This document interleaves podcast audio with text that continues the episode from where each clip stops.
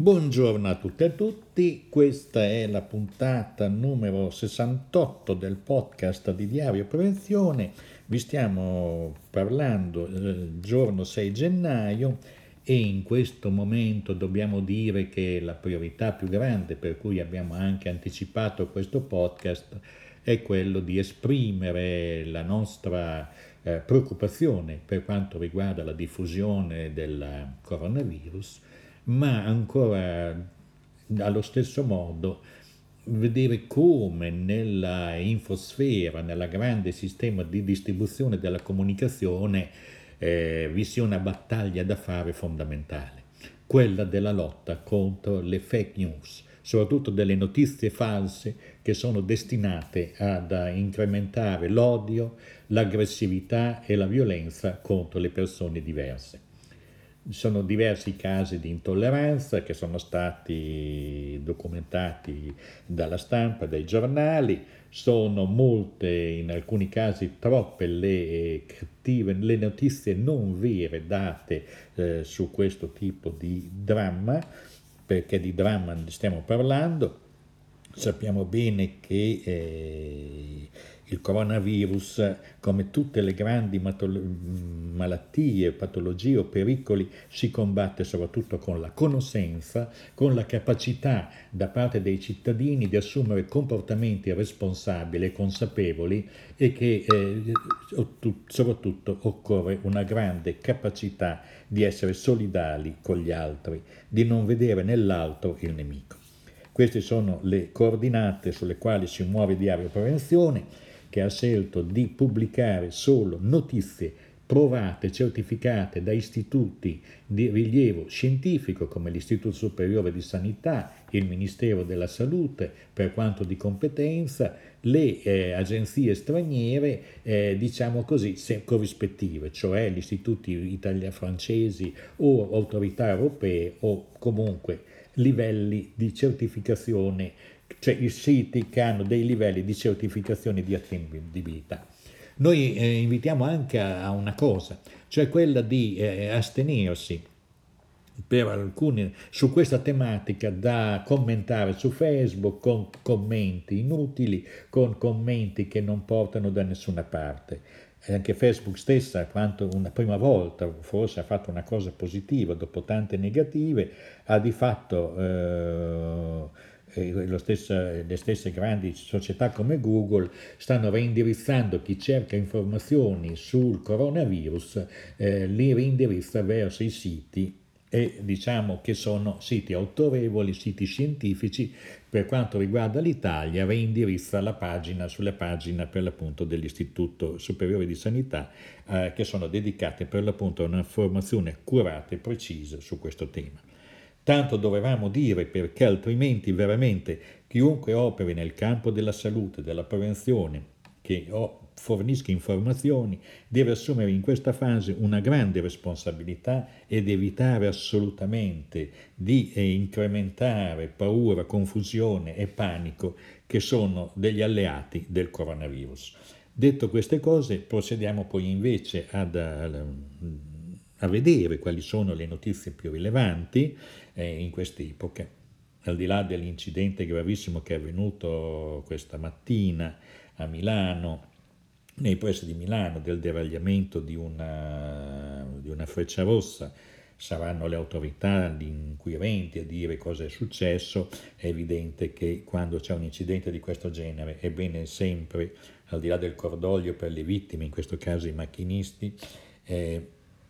avere un quadro preciso di cosa è successo, se vi è stato errore umano o altri problemi di natura tecnica, perché solo gli incidenti devono, eh, devono essere conosciuti anche nelle loro cause per poterli poi prevenire.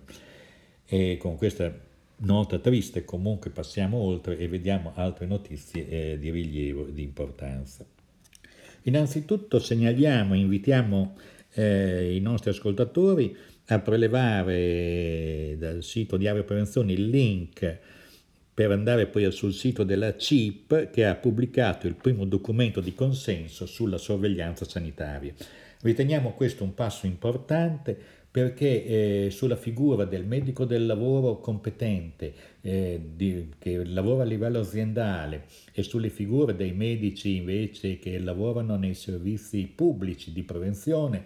e, mh, che si sia arrivati tramite le associazioni ad un documento di consenso, eh, un vademecum sulla sorveglianza sanitaria che aiuti i professionisti ad avere un percorso e che riescano a comunicare fra di loro e che riescano a comunicare al contempo con eh, i, i riferimenti, cioè le organizzazioni diciamo dei lavoratori, le organizzazioni della, della, de, del, del padronato, in cui ci sia chiarezza sul vademecum, su quelli che sono i criteri corretti da un punto di vista professionale e scientifico, noi lo riteniamo un passo avanti. Certo, è un lavoro in progress, richiederà ancora degli aggiustamenti, come tutte le cose sono perfettibili. Certo è che per la prima volta in Italia si è riusciti in qualche misura a fare una cosa di utilità rilevante, cioè quella di un indirizzo corretto, eh, condiviso da parte dei pari, cioè di competenti professionisti, su, sulla loro operatività, su di un tema delicato come la valutazione dei rischi, la, con la sorveglianza sanitaria, la, la, la, la, la, la, tenere sotto, eh, vedere i riscontri tra la valutazione dei rischi e gli eventuali problemi di danno che possono essere, che si possono configurare, ed avere soprattutto come obiettivo primario la tutela della salute delle persone che lavorano e che sono esposte a determinati rischi. Quindi riteniamo questo documento un fatto importante, invitiamo, diciamo così, a leggerlo non soltanto i professionisti, e questa è una cosa importantissima, ma anche coloro che sono operatori della prevenzione, che non sono figure mediche, perché così si fanno un quadro di riferimento su quali sono i nodi cruciali su cui è comunque mantenere una rotta ben precisa. Segnaliamo poi da parte della S N O P gli interventi che sono stati svolti a un seminario inaugurale del Master del primo livello in igiene industriale all'Università di Pisa, tratto sempre dal sito della S N O P, comunque linkato anche su Diario Prevenzione, dove ci sono gli interventi della dottoressa Di Gianmarco e di Claudio Calabresi, che hanno svolto per l'appunto a Pisa e che hanno, diciamo così, dato un contributo di esperienza rispetto a contrastare disomogeneità e disuguaglianze nella grande sfida, questa che è la grande sfida del sistema di prevenzione italiano, perché purtroppo diseguaglianze sono sempre più frequenti. Un'altra cosa che intendiamo segnalare è il sito della settimana. Noi da qualche tempo presentiamo ogni settimana un sito che riteniamo utile ai lavoratori, ai lettori di Diario Prevenzione. In questo caso, nella settimana scorsa, avevamo segnalato il sito del servizio informativo per i rappresentanti dei lavoratori per la sicurezza dell'Emilia Romagna, detto S I R S. È un, il sito eh, rispecchia quella che è l'attività di questo eh, sistema informativo, servizio informativo istituito eh, dal duemiladue con una delibera della Giunta regionale dell'Emilia Romagna, dove eh, gli operatori dei servizi di prevenzione, Eh, delegati sindacali, era un punto di incontro dove venivano rivolte e venivano poi elaborate risposte rispetto ai quesiti per l'operatività quotidiana di rappresentanza dei lavoratori ai fini della sicurezza sul lavoro. Eh, riteniamo la visita a questo sito un fatto importante, perché si possono vedere quali sono le problematiche. Il sito è stato rinnovato, comunque ha mantenuto il database, per cui si può anche avere una visione storica di quello che ne hanno costruito in questi anni, e riteniamo per davvero importante eh, per que- l'esistenza di questo servizio, che comunque ha dato molto alla rete degli R L S eh, dell'Emilia Romagna. Vediamo poi invece un, diciamo così, la newsletter medico-legale dell'I N C che tratta l'inserimento lavorativo dopo infortuni e malattie professionali. È una newsletter molto precisa che dà i dati eh, degli inserimenti che sono stati in qualche modo seguiti eh, da Inail. Eh, Ci sono molte altre notizie che potremmo dare, vorremmo dare, ma non vorremmo andare molto per le lunghe, quindi quello che noi facciamo, l'invito, è quello comunque di sfogliare Diario Prevenzione, di scorrerlo, perché la nostra funzione, come dicevamo, è quella di segnalare non prodotti nostri, ma i prodotti migliori che appaiono in, nel campo della prevenzione da parte di Eh, lavoratori, diciamo così, da parte di aziende che hanno intrapreso strategie aziendali per la salute e la sicurezza nel lavoro. Purtroppo non sono molti questi casi, ma cercheremo sempre di segnalarli. Dall'altra parte quelli che sono dei progetti dei servizi territoriali delle A S, e dall'altra parte anche delle strategie più regionali e nazionali. Per quanto riguarda le strategie nazionali, purtroppo l'Italia non ha ancora una strategia nazionale, eh, il piano prevenzione non è una strategia, una strategia proprio che individua degli obiettivi in cui si possono poi misurare i risultati dopo il tempo previsto e anche fare il punto della situazione. Necessita senz'altro una strategia nazionale in materia di salute e sicurezza, ed è per questo che noi stiamo perorando eh, questa, questa causa, cioè che quella che si arrivi quanto prima tra i diversi soggetti in sede del Ministero della Salute e del Lavoro a individuare le, i nodi fondamentali coi quali stabilire eh, le priorità. Non può essere una cosa fatta a tavolino, deve essere un percorso, un processo complesso per cui bisogna per davvero mettere insieme molte risorse, molte energie, tenendo conto della trasformazione dei lavori, della grande complessità che stiamo vivendo in quest'epoca, per l'appunto di cambiamenti dei lavori, che vanno dalle condizioni diciamo più disastrate dei fattorini, dei rider, ai quali per fortuna vengono riconosciute oggi alcuni benefit che derivano da essere lavoratori considerati dalle leggi della Corte dei lavoratori dipendenti, ma con ancora molta strada da fare purtroppo perché siano equiparati e considerati dei lavoratori in, con piena titolarità dei diritti. Altre cose poi le potete vedere sempre sulla colonna di destra del sito, dove noi abbiamo sostanzialmente selezionato un certo numero di aziende, eh, scusate, di siti che danno informazioni in materia di salute e sicurezza, sono fonti autorevoli